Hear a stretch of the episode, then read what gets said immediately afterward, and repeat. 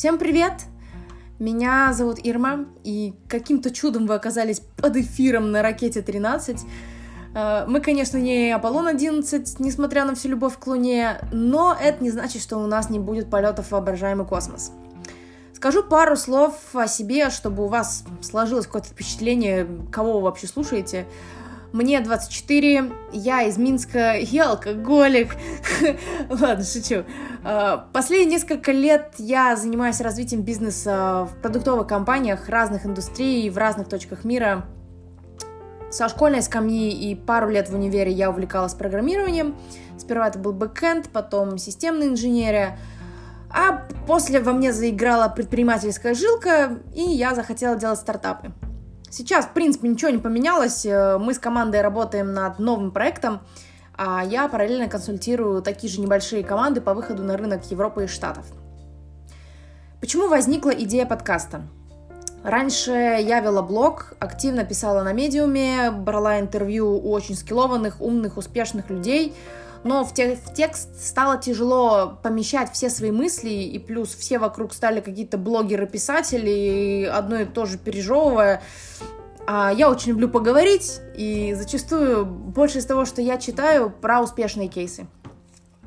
Небольшой процент людей любит делиться своими факапами, если это не официальный ивент, конечно, или там публично обсудить какую-то проблему, чтобы найти решение Успешный успех это классно, но до него всегда имеется тяжелый путь, о котором рассказывают лишь после, а не во время процесса. Я решила немного сломать систему и перестать гнаться за успехом. Я остановилась и обнаружила, что вокруг и без этого хватает талантливых людей, которые тоже к чему-то стремятся, у которых жизнь не менее наполнена яркими событиями, черными и белыми полосами. И у них тоже есть та искра, которая вот им, как мне, не дает сдаться на пути к этому так называемому успеху.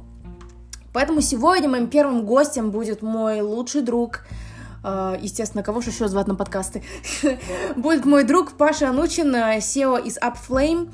Э, мы с ним в свое время тоже работали над одним продуктом, обменивались опытом, и вот несколько лет я наблюдаю за тем, как он и его компания развиваются, и поэтому я решила, что вот в этом эпизоде я не могу пройти мимо него без интервью.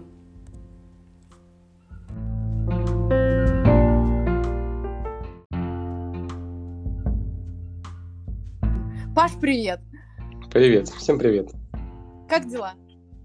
Нормально, готовился к подкасту последние 25 минут.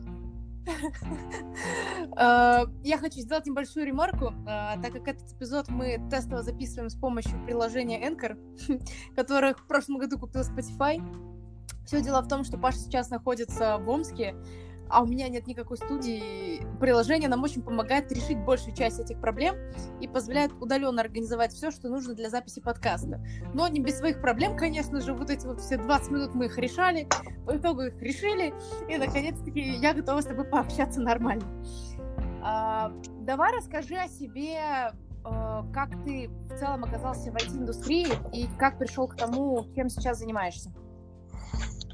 Ну, как я в целом оказался в индустрии, мне было в году, наверное, с 2008 мне было очень интересно э, собирать, разбирать компьютеры. В, 10 в, в начале 2010 года я познакомился с Паскалем, и вот с Паскалем началась вся моя карьера программиста, продукт-менеджера SEO-компании.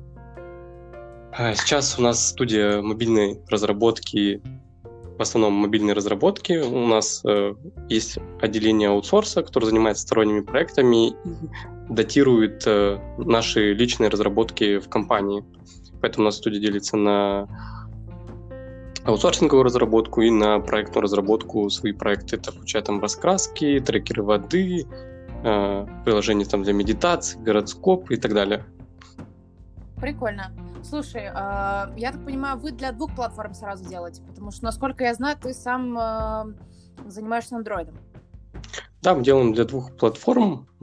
По стекам Android это Kotlin, Swift. Э, на iOS у нас Swift, со Swift, с модным сейчас Swift UI. У нас есть пара приложений в продакшене, которые спокойно работают на Swift UI без всяких багов. Вот. Расскажи, пожалуйста, какие у вас заказчики? Из каких стран? А, у нас заказчики в основном это Америка, Германия, Новая Зеландия, Австралия, но также есть проекты из России. Очень много ведем переговоров и разрабатываем приложения для российского сегмента рынка. Это в основном Яком, недавно были банки. И сейчас у нас есть один marketplace в России. Слушай, я очень часто получаю разные жалобы, не то что прям в мой адрес, а в принципе слушаю от друзей, а, что часто возникают проблемы в работе конкретно с компаниями, которые базируются в СНГ, потому что вот люди там условно в Европе, в Штатах, у них как-то все по полочкам разложено, они знают, что они хотят. На самом деле, деле это так, как оно обстоит в аутсорсе, потому что я человек больше продуктовый, не знаю, как, как у вас там это все варится, расскажи, какие вот плюсы и минусы в работе вот между локальными вашими ребятами и иностранными заказчиками. А, давайте начнем с того, что по идее, мы как сервисная компания, любая сервисная компания, она отвечает за то, что по большей части заказчик э, всегда прав. Ну, частенько он бывает прав. И вы как uh-huh. сервис должны обеспечивать ему э, максимальное качество разработки, сроки разработки и все э, тому подобное, что следует от сервисной студии. И самое главное понимать, с каким бизнесом, ой, с, какой, с каким вопросом от бизнеса пришел заказчик, потому что вот, согласен, что в СНГ это очень сложно вести переговоры с заказчиками, но если ты понимаешь, что заказчику надо, ты понимаешь, что ты сейчас реализуешь за конкретное время, и ты это время а, не, не сократил, а наоборот уложился в реальные сроки. Пусть тебе на задачу нужно было, ты оценил 100 часов, как, как обычно у всех э, аутсорсеров в России бывает, из-за чего у всех появляются проблемы с заказчиками из СНГ, потому что по большей части они неверно оценивают сроки задачи. Э, это связано по двум причинам, потому что нужно влезть э, кое-как в бюджет, который заказчик выставил, а он небольшой, он не такой большой, даже близко не такой, как э, от заказчиков Соединенных Штатов и Европы. Угу. Второе, э, ты неверно оцениваешь сроки, ну, потому что не всякий человек, ну и не каждый проектный менеджер может конкретно оценить сроки, потому что э, кто-то да, с кем-то я тебя не... перебью, извини, пожалуйста. А, как ты думаешь, если вот PM условно в команде не может оценить время, которое нужно для выполнения определенного проекта, либо условно он обошел всю команду, спросил, они ему сказали условно, за сколько они это могут сделать, а потом оказывается, что они этого не могут сделать, чья это в основном будет вина? Ну, скорее всего, PM, потому что и он будет уволен, а потому что нужно грамотно оценивать, постоянно разговаривать с теми, с другими. Ну, PM — это у нас прослойка, если мы говорим про чистый аутсорс, это прослойка между э, командой разработки твоей и заказчиком. И важно, насколько он согласует ту и другую сторону. Если он делает это неправильно, э, договор уже оплачен, и вот отсюда как раз вылетают самые основные проблемы, фейлы, Э, суды и так далее, потому что одни что-то не дослышали, как-то не поняли задачу неправильно, а заказчик сказал, окей, окей, делайте, я потом посмотрю, и как вот дело доходит до того, что нужно сдавать проект, а заказчик говорит, вы мне вообще делали не то, вы потратили на это три месяца, 3 миллиона рублей, и по итогу мне это не нравится, все, я иду в суд. И вот от, отсюда как раз и вылезает реально очень большие разбирательства по поводу того, куда ушли деньги и э, какое было ТЗ. Поэтому либо очень жесткое ТЗ, либо как раз вот э, очень хорошо отлаженная коммуникация между разработчиками в твоей команде. Она прокидывается через PM, и PM уже дальше прокидывает это заказчику. Э, а, не всегда... Смотри, угу. ты при найме, у тебя же сейчас в команде один PM, да? А, ну, их на самом деле два но все основные заказы на аутсорсе на одном PM. Угу, я поняла.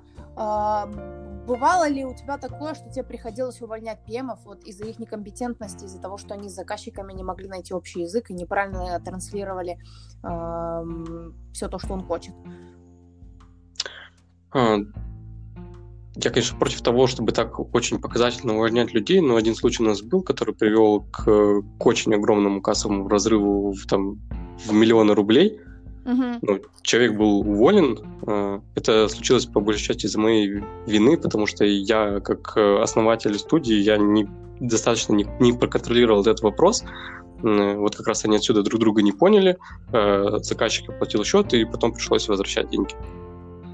Uh, ну, я как uh, человек, который много занимался стартапами, работал с разными командами, распределенными, обычными и все прочее, uh, я знаю, что люди, которые основатели SEO, там весь C-level, они вечно занятые люди, у них вечно ни на что нет времени. Как ты успеваешь со всем этим справляться, учитывая тот факт, что вот у тебя есть два PM, один из которых отвечает за все эти заказы, и как еще за этим успевать следить? И при этом не разочаровывать заказчиков, делать все вовремя. Как ты с этим справляешься? Ну, здесь, наверное, нужно поговорить о процессах, как устроены процессы у нас, mm-hmm. потому что процессы очень важны в работе. И о тех решениях, которые мы используем в команде, нужно, наверное, рассказать про то, что мы используем в аутсорсе и что мы используем в продуктовой разработке своих приложений в студии. Окей, давай начнем с аутсорса. Угу. С аутсорса, смотри, есть два варианта, как мы там взаимодействуем с заказчиком. Ну, понятное дело, что там какие-то начинающие стартапы, которые там привлекли английские инвестиции, у них э, по большей части ничего нет, и они говорят, ребята, стройте нам процессы. Они понимают, что мы можем хорошо строить процессы, потому что мы постоянно об этом пишем в блогах, статьях на медиумах, э, что-то комментим. Ну, в основном я это комментирую, потому что я по большей части полностью понимаю, как... Ну, я надеюсь, что я понимаю, как можно сделать э, проект в IT не за большие деньги и сделать его достаточно качественно.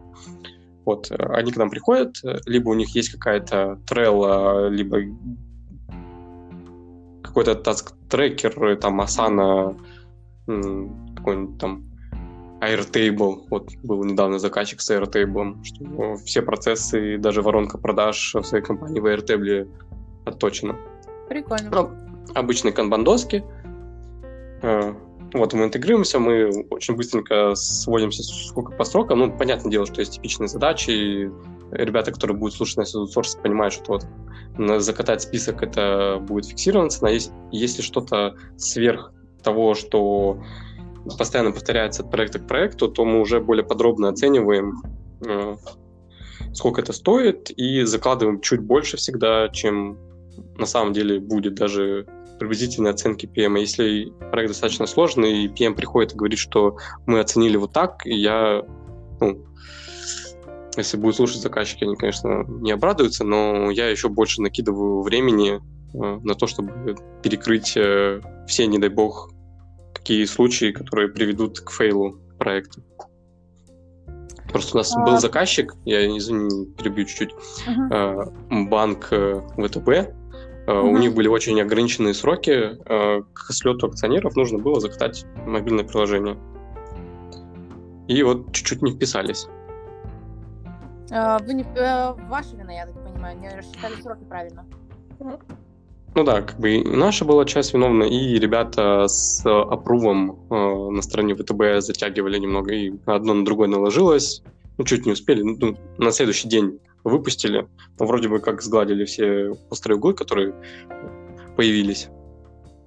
Ну вот, слушай, смотри, в моей практике тоже очень часто бывало, когда это условно не заказчики, а вот с моей стороны, из бизнесовой, это партнеры, от которых ты тоже ждешь опрувов, они такие все активные, говорят, вот надо здесь сейчас, а потом они пропадают на несколько дней, и после этого вину на тебя скидывают, что ты там чего-то не доделал, а ты опрув с их стороны не получил. Как ты считаешь, здесь вина больше заказчиков, партнеров, или же все-таки команды, которая не достучалась, хотя стучалась там во все двери?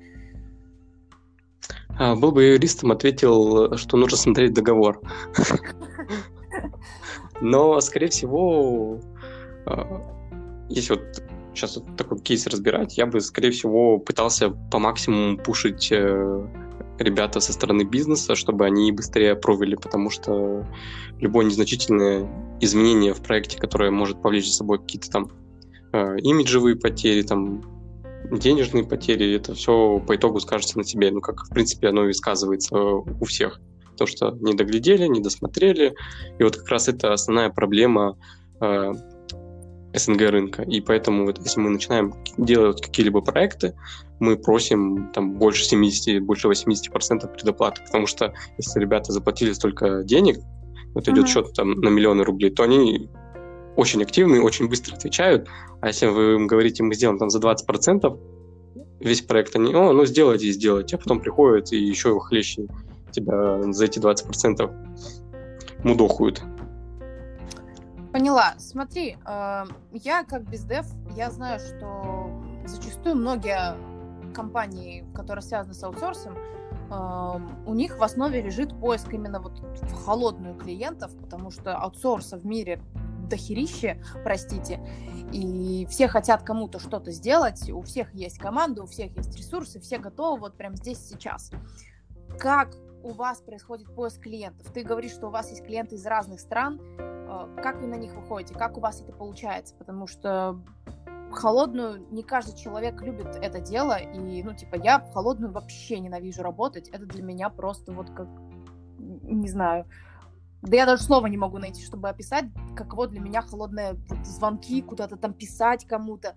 Ладно, когда это касается продукта, что ты сам делаешь, ты его продаешь, но когда это сервис, это чужие руки, ну, я, наверное, просто в аутсорсе не работала, я этого не понимаю.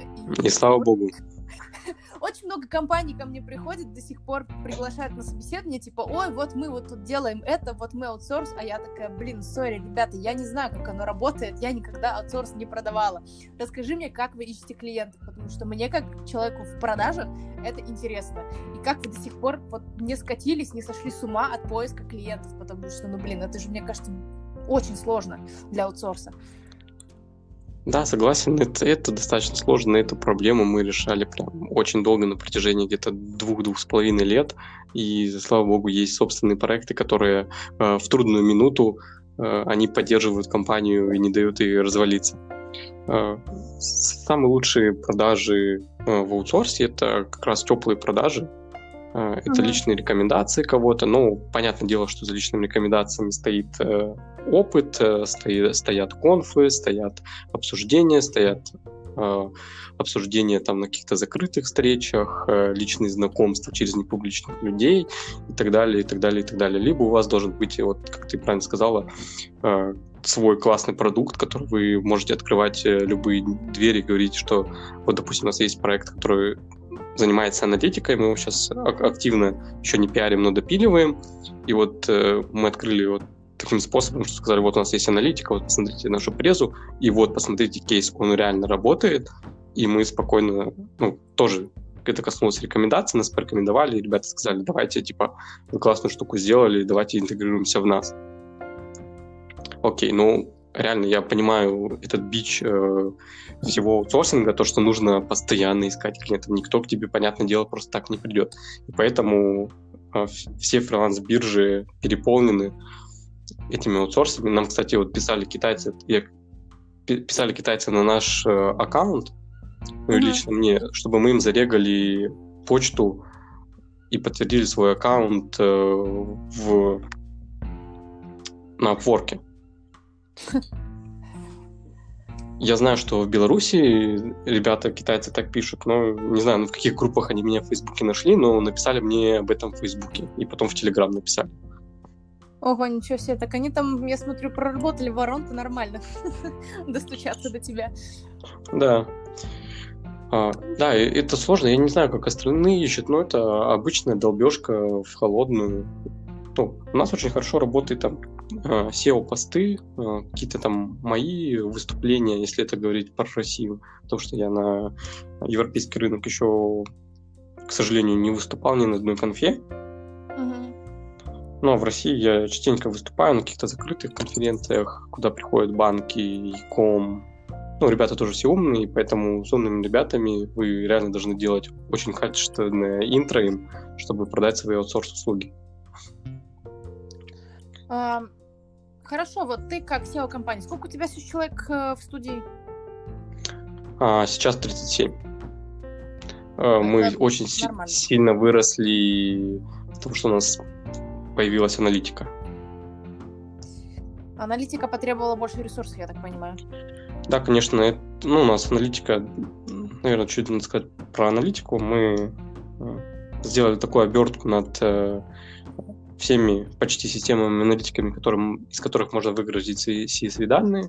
Мы прокидываем их э, фреймворк, обкручиваем параметрами, которые нам нужны для выявления там паттернов поведения пользователей, понимаем, откуда они пришли, как ребюджетировать канал, э, как перекастомизировать UI в приложении либо на веб-сайте. Ну, короче, все, конечно, опирается, понятное дело, в деньги. Мы, короче, помогаем бизнесу зарабатывать больше, снижая Customer Acquisition Cost за пользователя. Прикольно. Когда планируете выпустить? А, вот сейчас у нас мы набрали достаточно больших клиентов из России, но вот сейчас в поиске а, ребят, которым это интересно в Европе. Угу. Ну, и сейчас она... У вас есть какой-то человек, который отвечает конкретно вот за продажи, именно за поиск клиентов в Европе, в Штатах и прочее? Ну, на самом деле этот чувак это я. И у меня не, не всегда получается ну, коммуницировать так, как надо, с такой же скоростью, как, допустим, наемный продажник. Потому что у меня, помимо того, что мне нужно продавать, э, мне нужно еще решать очень много нетривиальных э, вопросов и юридических вопросов компании. Поэтому... Тогда вернусь э, к вопросу, который хотела задать до этого. Решила тебя уже не перебивать. Ты как человек, у которого вот больше 30 э, людей в команде. Uh-huh. Я просто больше 20 человек никогда не управляла, поэтому для меня это тоже какой-то новый опыт. Вот условно, да, кажется, на 10 человек больше, меньше, но все равно это, скорее всего, какая-то большая разница, когда у тебя люди добавляются, и тебе нужно быть в курсе, кто кого как зовут, кто чем занимается, не перепутать. Когда команда еще вот меньше, чем 100 человек, мне кажется, оно так работает. Вот ты, как управленец, как человек, который стоит во главе всей студии, есть ли какие-то полезные тулзы, я не знаю, солюшены, которые помогают тебе в работе, я не знаю, там, спланировать день, либо там какая-то система митингов отдельная, э, либо что-то такое, вот плюшки, которые упрощают тебе работу с таким количеством людей. Ну, приложение Forest Calm очень сильно помогает концентрироваться на проблемах и задачах.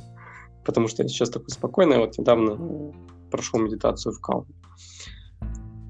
Вот. Обычно я немного подзаряженнее, чем сейчас, но тоже ничего. А, плюшки а, то есть там... ты подкасты медитировал? Да. Ну, Прекрасно. кроме того, что мы фиксили баги с микрофонами, до этого еще был немножечко медитации. Вот. Ну, как и у всех аутсорсеров, если это мы говорим про аутсорс разработку, это отлаженный календарь с понятно простроенным графиком на неделю, э, частенько вот в новом году получается из него выбиваться, и я дорабатываю это либо ночью, либо очень поздно вечером, но стараюсь ложиться спать вовремя. И вот самая главная э, фишка, которую нужно использовать, это просто нужно больше спать. А, про команду. Это очень отличный совет, потому что э, я вот, э, если открыть завесу немного игровой индустрии, например, вот я сейчас в последнее время много книг читаю в этой теме и работала в этой индустрии, Uh, у них есть такое понятие, вот конкретно в игровых студиях, uh, понятие как кранч, когда вот ребята просто херячат сутками, чтобы вот добить все до дедлайна или раньше. Есть ли такое понятие, как часто оно бывает в аутсорсе?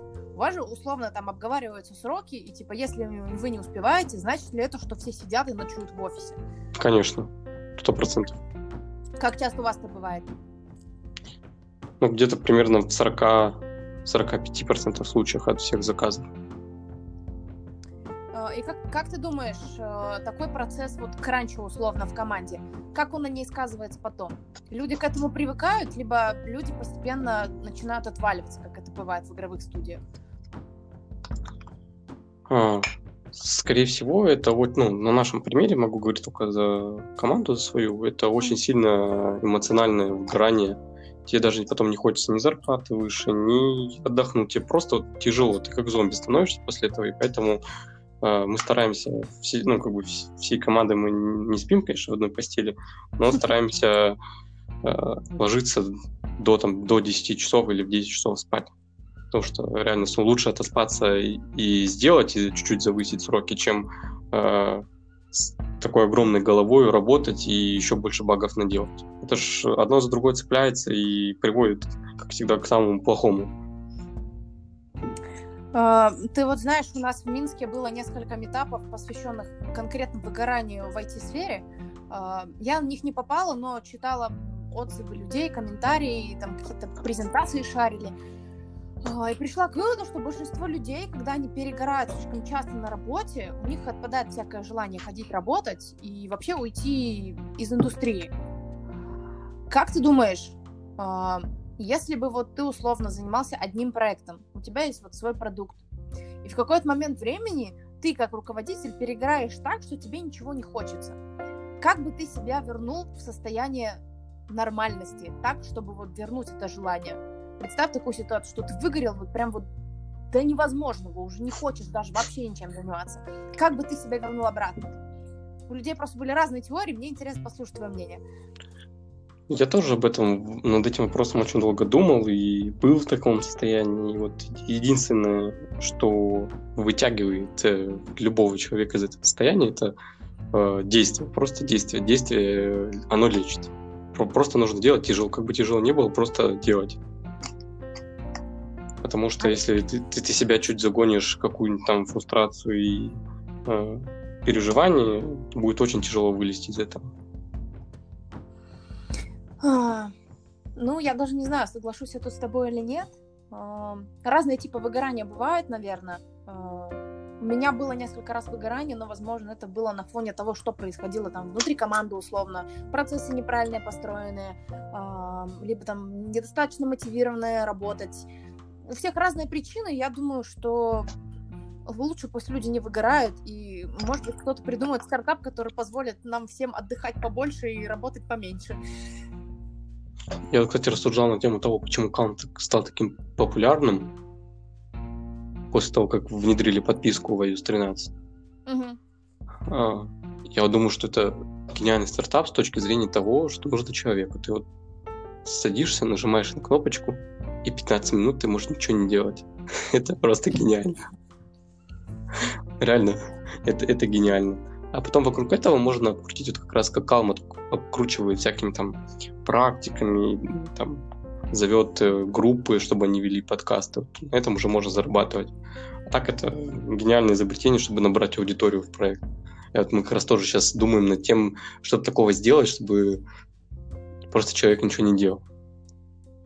Ну, слушай, у меня как-то был опыт с Headspace, я даже покупала себе подписку, я пыталась медитировать, и вот мне не зашло. Я не могу сидеть 15, там, условно, 10-15 минут, ничего не делать. У меня мозг работает, я не могу отключиться. И какой бы голос меня там в уши не заливал, вот у меня не получается. Если я попробую калм, у меня что-то поменяется, как ты думаешь? Я думаю, ничего не поменяется. Это все зависит от психотипа человека. А, вот, ну, как раз от э, его личности. Вот по поводу того, как изучать свою личность, я бы, наверное, дал ну, рекомендацию чисто от себя. Это зайти на сайт Free Minds от Андрея Курпатова. Ну, в Беларуси, наверное, будет не актуально, потому что там нужно войти через Сбербанк онлайн. Oh. А какие-нибудь Но... аналоги, может быть, англоязычные? На эту же а, Нет, не знаю, тогда могу посоветовать книги вот Андрея Курпатова, это «Красная таблетка», «Троица» и «Чертоги разума». Там как раз рассказывается об этих психотипах, как они с собой взаимодействуют, как там одному с другим разговаривать и как понимать себя. Прекрасно. Что ж, мы с тобой подкаст не записывали на пару дней раньше. Я была вчера в книжном магазине, как раз видела красную таблетку. Думала купить, но не купила. Да, вот лучше бы купил. Она стоит не так дорого, но она реально дает на взгляд э, на себя изнутри тебя. Как бы странно сейчас это не звучало. А, еще, кстати, вот сейчас вспомнила, мы с тобой задевали вопрос э, стартапов и вот ангельских инвестиций и вот прочая фигня, которая случается в проектах, когда вот тебе нужны деньги и ты хочешь что-то делать.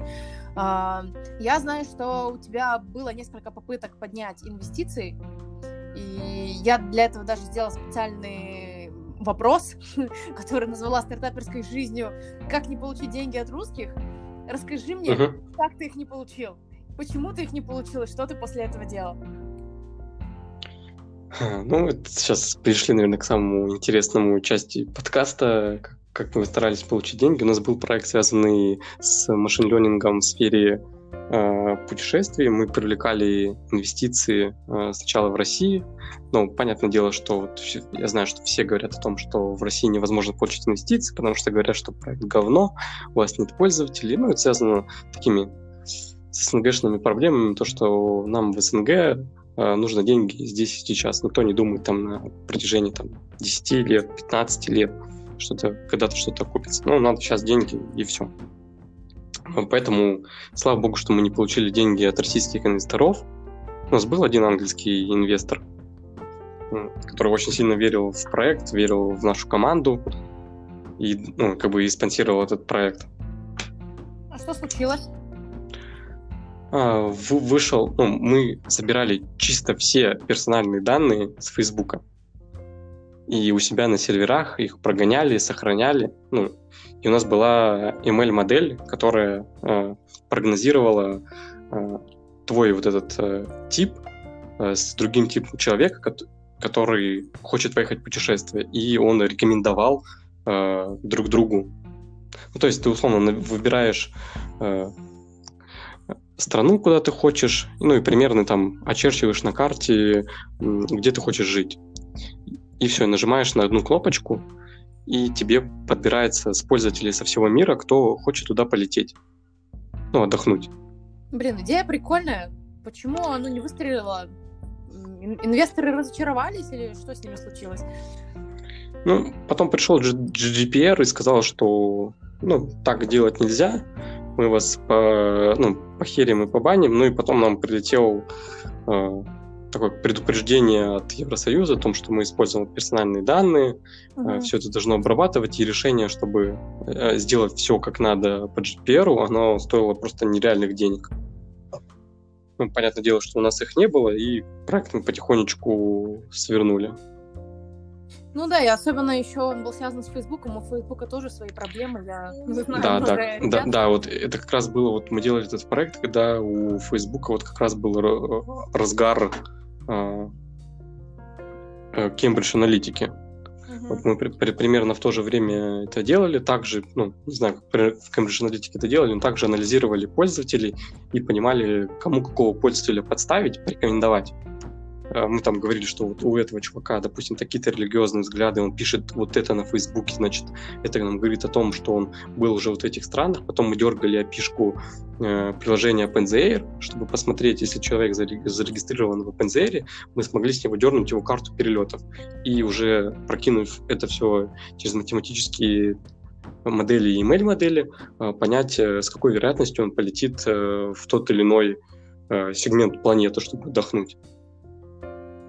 Я вот, и, это, и это оказались тоже privacy данные, и ну, у нас были долгие рассуждения, как вырулить проект, но не буду, наверное, без, без подробностей, но мы решили его свернуть. Ну, я считаю, что правильно сделали, потому что наверняка бы вас, э, вам там еще пару исков могли бы прислать на фоне этого. А, давай вернемся сейчас обратно к инвестициям. Угу. Я, живя в Беларуси, а, зачастую слышу, что лучше российских денег не брать. В принципе, не конкретно в Беларуси, там, СНГ, а конкретно у российских инвесторов. Как ты думаешь, с чем связано вот это вот видение? Потому что, ну, в Америке, пока я жила, очень много говорили о, про русских инвесторов нехорошего, но я читаю там, последние новости, очень много вкладываются в российские компании, там несколько миллиардов при оценке там тоже улетающие в космос. Почему такая картина нарисовалась о русских инвесторах, вообще, в принципе, о, о русском венчуре? Откуда это все идет? Как ты думаешь? Ну, нужно, наверное, понимать, что есть э, черный венчур и есть не черный венчур. И э, чаще всего э, к таким проектам, которые не особо опытные ребята, к ним приходят э, как раз-таки черный венчур. Это ребята с, ну, не совсем с официальными доходами, угу. Они занимаются довольно странными вещами и хотят просто вложить деньги в проект, как-то их там обналичить и заняться такой другой легализационной деятельностью. И, ну, и поэтому они жестко спрашивают э, со всех проектов. И поэтому э, очень много неприятных ситуаций бывает с такими проектами. И, ну, это, скорее всего, из-за неопытности э, стартаперов и э, желания навариться э, темных венчурных инвесторов. А обычные венчурные инвесторы, они ребята, ж, мы ж, россияне, СНГшники, мы же ребята умные, все просчитываем, хм. понимаем, что э, мы просто не уложимся в такие бюджеты, которые у нас есть. И у нормальных светлых э, венчурных инвесторов у них э, зачастую просто не хватает денег. И они тоже сильно давят на команду. Команда, понятное дело, не справляется, потому что эта команда, скорее всего, не делала никаких проектов, которые выходят э, за рубеж, и у них нет никакого опыта даже на небольших проектах в России. Это такие, знаете, студенты ребята, которые mm-hmm. что-то что пытаются сделать. И вот 99% случаев, ну, ни хрена не получается. Ну да, по-моему, по статистике недавно я смотрела, 92% стартапов вообще на первой стадии, в принципе, закрываются, даже там вложили в них деньги, не вложили. У кого-то там появляется Facebook с Cambridge Analytica и все, и как бы они больше ничего делать не могут. Поэтому здесь никогда не угадаешь. Да, я, наверное, блин, сам для себя вел понятие белый и черный венчур. Ну, я на самом деле сегодня тоже впервые такое услышала, и мне кажется, возможно, оно такое так и есть а, но, наверное, по-другому называется. Не, ну просто вот э, к нам приходили тоже достаточно там, интересные ребята, и они просили сделать э, что-то на подобие 1x бета, но мы им отказали по понятным причинам. Тут, тут тоже все понятно, конечно, наподобие да, 1x бета. Да, и они предлагали просто космические деньги за это. А, жалеешь, а, что не согласился? Да нет, не жалею. Спать просто спокойнее. Тут я с тобой согласна. Смотри, если бы тебе условно сегодня предложили 1 миллион долларов, а угу. у вас же там рубли, 1 миллион рублей это сколько в долларах у вас? Это, это очень мало. Очень мало, понятно. Если бы тебе предложили 1 миллион долларов, сегодня вот на развитие твоей студии условно, либо там на какие-то проекты, что бы ты выбрал? Ты бы взял этот миллион, либо ты бы его брал частями, условно там 100 тысяч в месяц, угу. пока не закончится миллион. Я бы, наверное, не брал, потому что этот миллион мы сделаем за месяца 3-4. Прекрасно.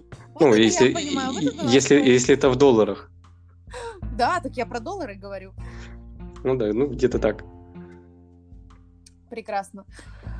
Слушай, ну... Потому что это, это, это очень безопасно. Лучше быть э, безопасности, чем потом отстреливаться от э, черных венчурных инвесторов.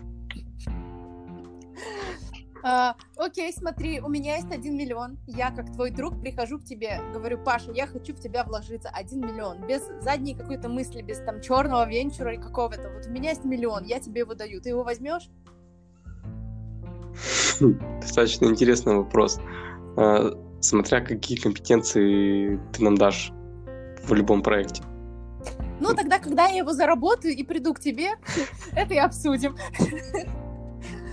Окей. А, слушай, мы уже с тобой больше получаса разговариваем, несмотря на то, что мы практически столько же времени потратили, чтобы настроить микрофоны. А, я предлагаю сейчас уже закончить нашу беседу и сделать небольшой анонсмент, а, так как мы это тестово делаем этот эпизод вместе с Пашей, мы решили, что дальше заниматься подкастом мы будем вдвоем, то есть мы будем оба соведущие, ко-хосты, не знаю, как вам красивее, какое слово больше нравится. А, мы хотим найти побольше таких же людей, похожих на нас, с горящими глазами, которые проходят огонь и воду каждый день и верят в продукты, в успех, во, во все что угодно, но у которых много разных сложностей, и, возможно, у нас в эфире мы поможем как-то с ними разобраться, либо привлекая каких-то нужных людей, либо имея нетворк, который мы можем посоветовать. Я за таких людей, потому что, как я уже говорила ранее, успешный успех это клево, миллионы это тоже хорошо, но на пути к этим миллионам всегда есть путь, про который не все рассказывают в процессе. Поэтому давайте привлекать больше таких людей. Если вы кого-то знаете, можете порекомендовать. У нас с Пашей есть знакомые, которым мы еще пойдем интервьюировать с которыми будем общаться. А, поэтому вот если это тестово всем зайдет и эта идея понравится, мы в любом случае будем рады со всеми вами пообщаться, пригласить вас. Вот. Мне да, и, и давайте действовать каждый день. Да, давайте действовать каждый день, потому что я считаю, что это прям лучший адвайс на всю, на всю оставшуюся и, и после этого. Что ж, Паш, спасибо, что сегодня пришел. Спасибо дальше большое. Нас, э, не буду говорить, кто у нас дальше, потому что лучше оставить это интригой. А, мы еще с Пашей будем решать, кто кого первым приведет.